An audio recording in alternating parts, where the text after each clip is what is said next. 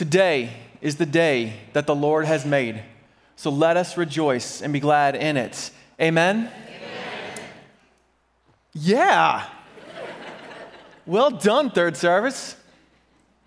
I do want to emphasize I am, I am glad that you're here.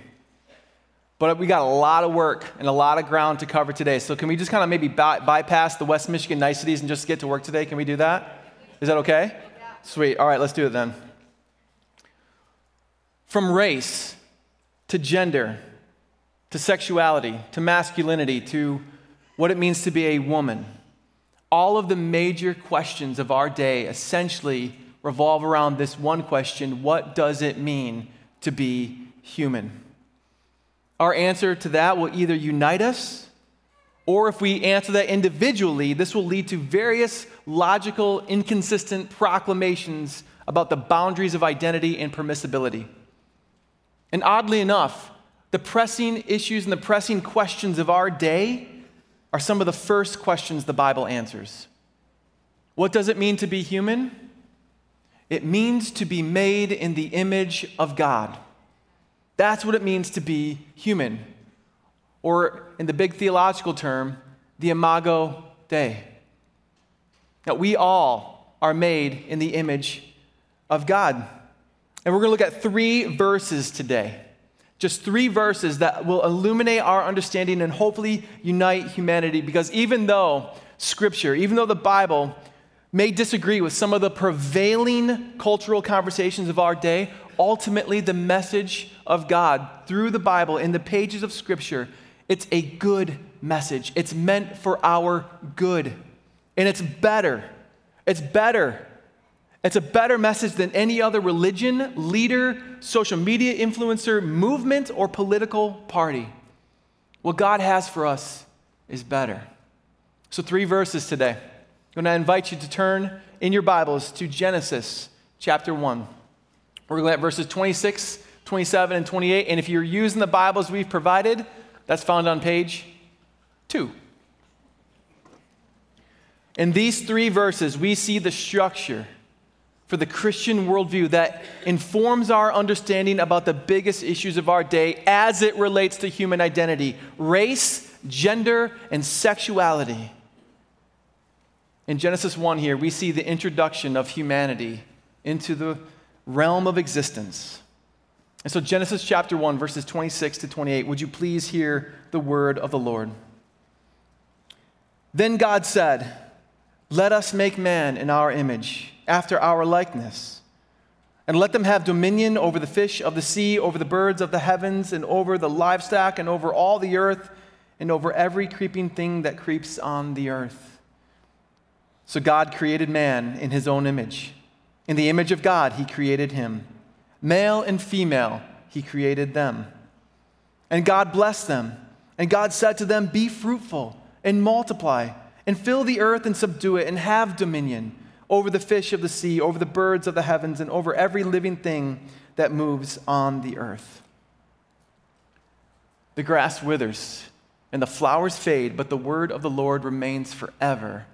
Let's pray, we'll get to it. Let's pray. Father God in heaven above, Lord, by the power and presence of your Holy Spirit, would you please be with me and everyone who can hear my voice today that we may only hear the truth of your word? Lord, would you filter out any cultural conditioning that we may have, that we may see the world, each other, and ourselves as you do? Lord, I'm, I'm a broken man. I am in need of your grace I'm in need of your protect, protection as I speak these words. Father, I pray that you would bar from my lips anything that's not of you. So, Lord, I just would pray for us all here and now that we would only hear your truth. Lord, be thou our vision. We pray these things in the precious name of our Lord and Savior. In the name of Jesus, we pray. And everybody said very loudly, Amen. Amen. Amen. So I don't know if you saw it right there in those three verses. But, but the big topics of our world, race, gender, and sexuality, was just addressed in those three verses. And because we know that we are people made in the image of God, we have answers to the plaguing questions of our day. Because we are all made in the image of God, we have a biblical answer to race, a biblical answer to gender, and a biblical answer to sexuality. One, two, three. Let's just get to it here today. Because we are made in the image of God, we have a biblical answer to race.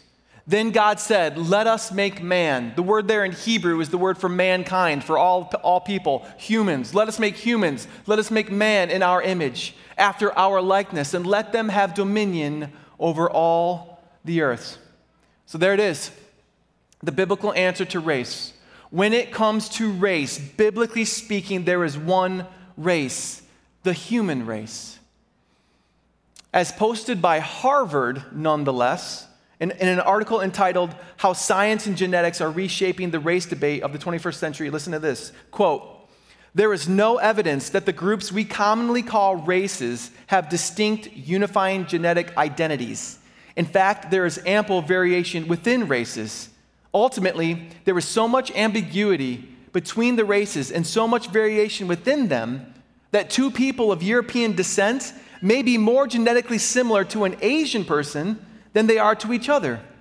In the biological and social sciences, the consensus is clear race is a social construct, not a biological attribute.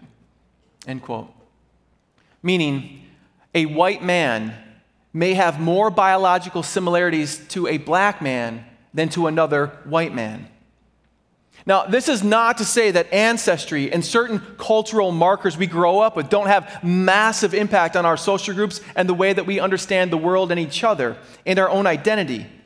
But we have to go back to the beginning and understand that for the Christian, the biblical worldview is that, there, is that there's one race, the human race. You can't hate another race without hating yourself. This is why we emphatically reject white supremacy or any other worldview that results in racial idolatry. I believe that any attempts to divide us such as through race, are actually just ways to attempt to control us.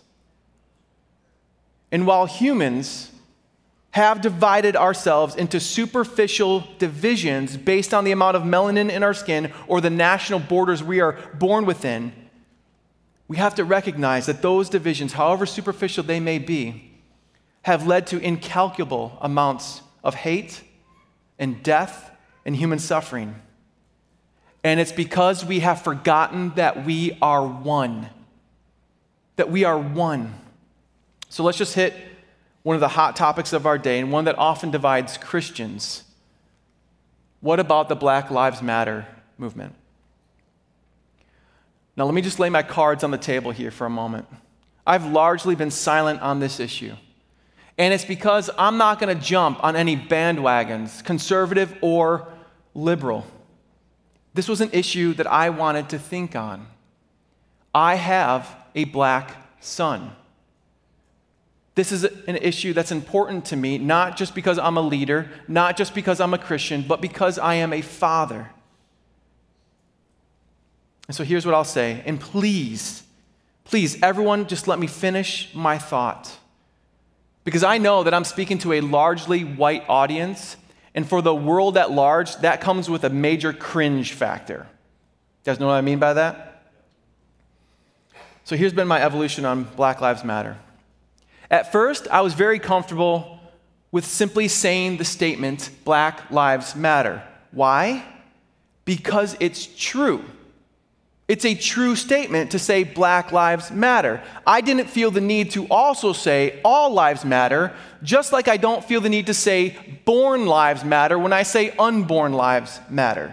It's an endless and honestly a very tiresome debate to constantly have to confront the straw man.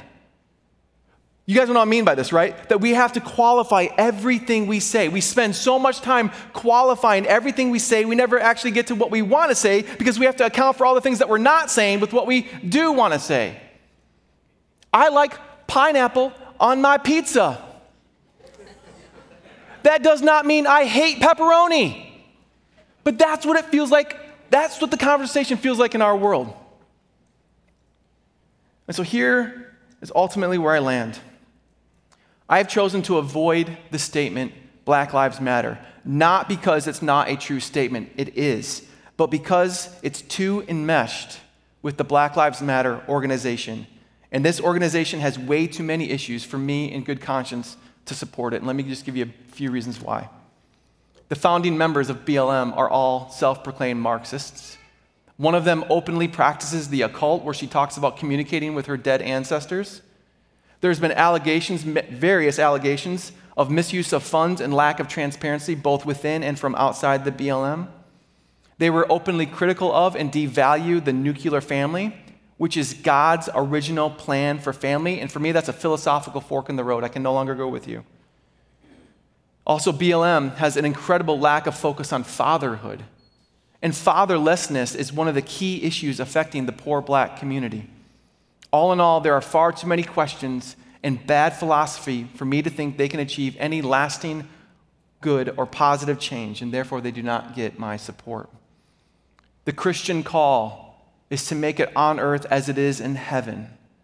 BLM does not have that vision, and so they won't get my support. Yes, I know they're popular. Yes, I know they're influential. Yes, I know they have tens of millions of dollars. But this doesn't change what I mentioned. But please hear me. Every single black life has value.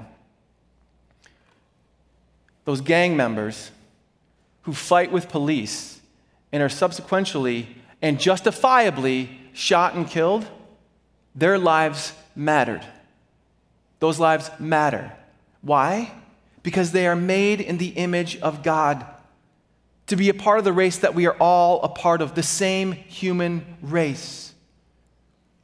And within this human race, not only are people beautifully different shades of color, we also are male and female, which leads to our second point. We have a biblical answer to gender. Genesis 1:27. So God created man in his own image. In the image of God, he created him. Male and female, he created them. So, what we see here is the Christian worldview that we are either male or female, both genders made in the image of God, both genders created by God. This means that men and women have equal value and equal worth before God, our good creator. Which leads to our big world question what is the Christian response to transgenderism and gender identity? Well, as kind and generous and charitable as we can be, the answer is actually quite simple. In the Christian worldview, God has beautifully, wonderfully made us male and female that we might complement each other as we work together to see God's plan unfold in this world. There is no biblical category to say that we are biologically male on the outside and gender female on the inside.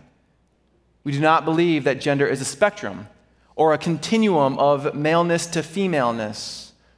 Male and female are distinct, and that's good, and that's beautiful, and that should be honored, and that should be respected. This does not mean that men are cowboys and women are Barbie dolls. That is a worldly category, and we reject that. But the increase of transgender and gender nonconforming people are challenging the male female dichotomy. And our culture is embracing this without qualification or consideration. And if you think this is anything short of a tidal wave of change in our culture, let me hit you with some stats. According to the American Society of Plastic Surgeons, in the US, in 2015, there were 2,740 gender confirmation surgeries. 2015, just over 2,700 confirmation surgeries. In 2020, there were over 16,000. That is, that is a nearly 600% increase in five years, not to mention 2020 was also the year of COVID 19. Currently in the United States, 300,000 teenagers, that's 13 to 17 year olds, in the US, 300,000 teenagers identify as transgender, and this number has doubled since 2017. Teenagers make up less than 8% of the population, but they make up nearly 20% of the transgender community. Although studies show that somewhere between two thirds and 90% of transgender youth stop identifying as transgender as they reach adulthood, those stats are now coming under fire and scrutiny by the transgender community, saying that they are outdated, flawed, and not reflective of recent trends. And of course, we would think they would say that. Because in our world, you will be labeled a transphobe if you question this in any way that doesn't ultimately affirm or embrace the transgender community as perfectly healthy and normative, which also includes allowing children to take puberty blockers and even undergo gender affirming surgery, which is unequivocally wrong. We don't let children vote. We don't let them drive. We don't let them get a tattoo. We don't let them decide if they want to go to school or not. We don't let them decide what they want to eat for every single meal. But yet we will surgically alter their bodies because of a feeling they have on the inside that oddly enough matches a tidal wave of cultural change. Is that who we are really going to be as a people? But you are, but you are a transphobe if you question this. And yet, with the culture so affirming, transition transition surgeries skyrocketing. Most of us probably know the suicide stats among the transgender community is ridiculously high. 84% of the transgender community has considered suicide, and up to 40% have attempted it. This should pain anyone and everyone, left or right, who's val- who values people made in the image of God. That is sad and that's heartbreaking. And some will say that the stats are so high because they're not accepted by society. And I'm like, what? Transgenderism is fully embraced by the cultural elites. You all know what I'm saying right now is politically incorrect. Transgender, transgenderism is affirmed by Hollywood, by higher education, by our government, by the social media guidelines that we all must follow. What do you mean not accepted? Maybe, maybe it's not about acceptance. Maybe the suicide rates are so high because transgender people are actually hurting, in pain, and confused. And maybe they need compassion more than they need affirmation because the abundance of affirmation in our society is only exposing that the cause of their pain and suicide is not due to a lack of acceptance, but that Maybe it's either because it's a social contagion or it's mental illness. Either way, this needs to be approached with careful consideration, not automatic celebration. It's brokenness.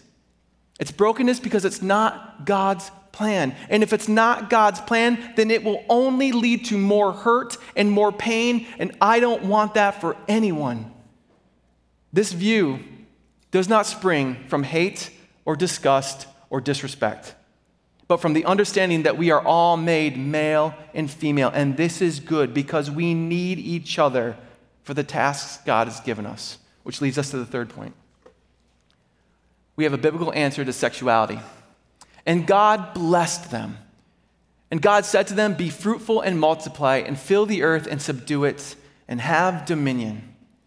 There's no filling the earth, there's no making babies without male humans and female humans. Creating life and cultivating the planet takes both of us as God intended. And this is reflected in the creation story and in God's plan for marriage, which leads us to the big world question what does this mean for Christians and homosexuality? We are seven years into the U.S. legalizing same sex marriage. Every June is dominated by pride flags. Today, children's TV shows will openly show physically active gay romance. Isn't it time for the church to stop being quote unquote homophobes and just embrace the LGBT plus community and what they represent as normative? Isn't it time? The answer is that we should absolutely love the gay community and we should honor them as bearing the image of God, but we are at a potential impasse here, and it comes down to the terms of acceptance. If the gay community is going to draw the line that anything less than the full embracing of their sexuality as core to what it means to accept them, and that anything less than that is hate or homophobia, then Christians have nowhere else to go. Because when we love our gay neighbor, We do so while acknowledging their sexual and romantic pursuits are outside God's plan for human prospering. As scripture says, to fill the earth and subdue it. I will not get into particulars at the moment, but the health risks and the negative consequences are significantly worse for those who engage in homosexual, homosexual activity. But we can't talk about that because it's homophobic to talk about reality. You can look up for yourself in the National Library of Medicine or the Mayo Clinic website if you wish to know the details, but it's heartbreaking the negative health consequences that homosexual activity will bring upon a person. It's heartbreaking, and it just further shows that when we step outside of God's design, we move away from what is best for us, even if it feels right, and we move towards what is more harmful to us. God's plan for marriage is one man, one woman, in a mutually exclu- uh, an exclusive relationship for a lifelong committed covenant for couples to get married, then live together, then have children. Anything outside of that is sinful. And even Christians are throwing that off as outdated because even Christians fall prey to do what's right for you, you follow your own way. And we do that to the detriment of God's best and beautiful way. And this is all because it's a product of our brokenness and our broken world, and we fall prey to it. I lived, I lived with two gay men when I lived in Nashville. I tell you right now, they were kind people who were good to me and they respected my boundaries. And our apartment looked like it was decorated by Joanna Gaines herself.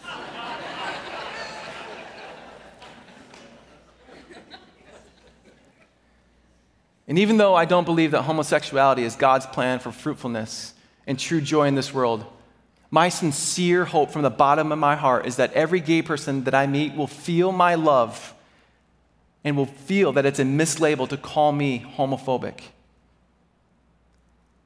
But if that's what they want to call me, then so be it. But it's not my heart. And so we've briefly looked at the foundation of what it means to be human in Scripture as it relates to the pressing issues of our day. And let me summarize it like this We are made male and female in the image of God to be part of the one human race, joined together for our joy and for flourishing as we live out God's good plan. And while it's safe to say that most Christians will already agree with much of what I'm saying, I've heard a question that a lot of Christians fumble at answering these days. And it's this Why do you care? Why do you care so much? Why do you care what two people, two adults do in their adult lives? Why do you care? Well, aside from the massive impact upon our society and culture, here are two reasons I will share with you why it matters. And I'm going to warn you right now to stay within time. I've had to slice and dice this message to the point of bleeding. There's so much more that I want to talk about, but I'm just going to leave you with two things. Why this matters to Christians. Number one, because we believe in truth that is objective. In our world, what is true and factual is being silenced, canceled, and discredited because it's not being said by people with the right skin color or by people from the right political party or because it doesn't coincide with the prevailing social agenda. And I am not saying that we shouldn't listen to voices or hear people's experiences, but when internal feelings and personal testimony now trump factual records and database documentation, that's a dangerous place to be in for a society. When we say things like men cannot have babies, it's not because we're not empathetically listening to trans women, it's because science and reason have told us this. The truth, the truth is relevant, it's not relative. And for Christians, truth is core to understanding our world and ourselves and each other. And we believe it is a very great danger to trade the truth for what is true to you. Which leads to number two. We believe in progress guided by purpose. We believe in progress guided by purpose. The world's mantra of love is love opens a Pandora's box of boundless sexual activity as long as it's done in the name of love. I believe that our cultural trajectory in the coming years will increasingly affirm both polyamory and pedophilia. Polyamory, polyamory, many loves. Polyamory is the increasing trend of group romance and eventually group marriages. And here's the logic behind this. If it doesn't matter, if it doesn't matter the gender of two people who are married, then why does it matter the number of people who are married? Can't three people love each other? And if so, why can't they be together? If four people love each other, why can't they be married? Love is love. Now, following this logic, okay, so if gender doesn't matter, the number doesn't matter, well, does age really matter then? I mean, if, if we believe that children can be determinants of their own gender and cultural pressure has no bearing on this, then we are not logically far away from also saying that children can explore not just their gender identity, but their sexual curiosity and desires. And there is a world of pedophiles eager to join the LGBT plus alphabet so that they also can be embraced by society. But in our day, we don't call them pedophiles. That's way too stigmatized. The new term is MAPS, M A P S, minor attracted persons.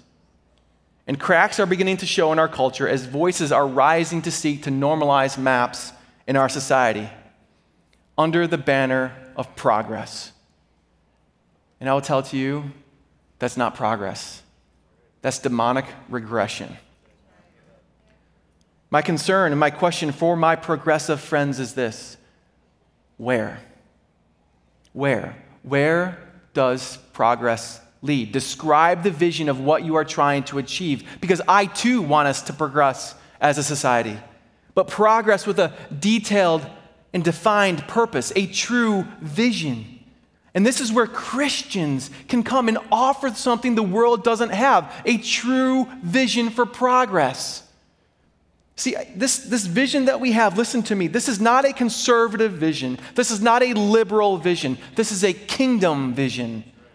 This is God's vision.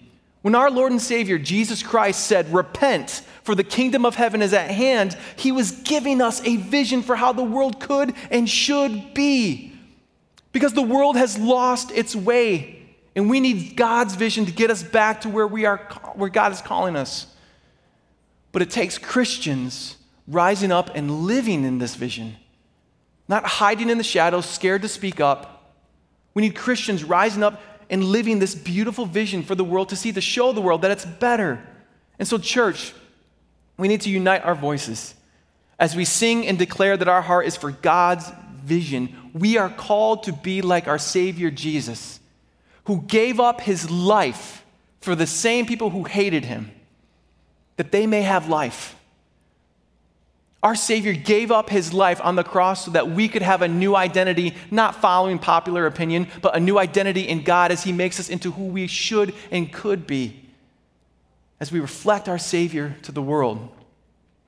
Jesus is the vision of who we are to be, how we are to love, and by the strength of the Spirit working among God's people, we can show the world a better picture of what it means to be made in the image of God if we follow God's vision. Amen.